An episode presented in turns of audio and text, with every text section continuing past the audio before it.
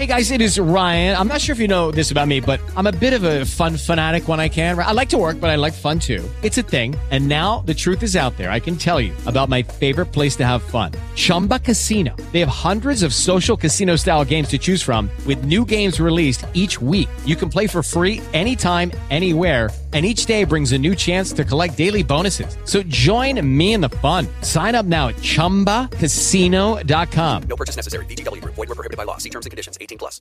Lucky Land Casino asking people what's the weirdest place you've gotten lucky? Lucky? In line at the deli, I guess? Aha, in my dentist's office.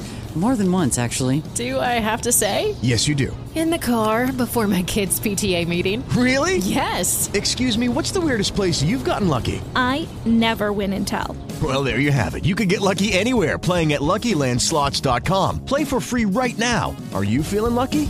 Purchase necessary. Void where prohibited by law. 18 plus. Terms and conditions apply. See website for details. È in programma Verona dall'11 al 19 settembre il Festival della Bellezza di Verona, di cui stanno parlando un po' tutti in questi giorni.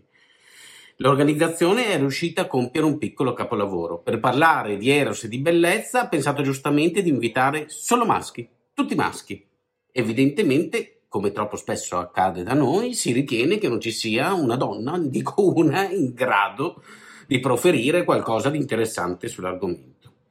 Riuscire ad infilare ben 24 oratori per parlare di bellezza, tutti di sesso maschile, eh, richiede un certo sforzo, secondo me. Effettivamente l'unica donna, Gloria Campane, accompagna il pianoforte l'intervento di Alessandro Baricco. Giustamente, ieri Michela Murgia si chiedeva se gli invitati non avessero nulla da eccepire, se non sia il caso di cominciare a prendersi la responsabilità di valutare i programmi dei festival a cui si partecipa come or- oratori, anche prima di accettare un invito. Del resto il ministro Provenzano qualche tempo fa fece esattamente questo, si rifiutò di andare in un convegno in cui c'era solo partecipazione maschile. I dati ufficiali dicono che nei festival italiani la presenza femminile si attesta al 15%. Non è roba di cui andare fieri. Ma non è tutto. L'organizzazione del festival ha cercato di difendersi dicendo che le molte figure femminili, ha detto che erano state invitate, non se la sono sentite di intervenire in un periodo difficile, in un contesto particolare come l'Arena di Verona. Capito? Le donne sono impaurite, evidentemente.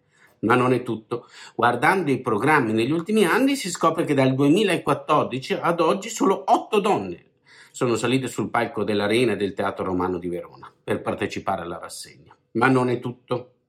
L'anno scorso, in un'intervista, Alcide Marchioro, direttore artistico del Festival della Bellezza, rispondeva alle critiche sulla poca presenza femminile nel festival, già l'anno scorso, eh, e diceva è più complesso con le figure di donne intellettuali. Trovare le persone adatte a sostenere un palcoscenico davanti a quasi 2000 persone non è facile. Il pubblico deve sentirsi coinvolto e il protagonista deve essere a suo agio. Alla grande, direi. Ma non è tutto. L'immagine usata per pubblicizzare il festival è una donna, per la precisione una bambina, e l'artista autrice di quell'opera, Maggie Taylor, ha espresso tutta la sua indignazione per quell'immagine che è stata usata senza il suo consenso aggiungendo di essere stata sconvolta, giustamente, dalla scelta di utilizzare una bambina, dato che quest'anno il tema della rassegna sarà l'Eros. Beh, alla grande, direi, ma davvero, no? Del resto, guardate, la misoginia ha radici profonde ed è in giro un po' dappertutto e sono sempre radici dure, dure e difficili da sradicare, dappertutto. A posto così. पहुँचेंगे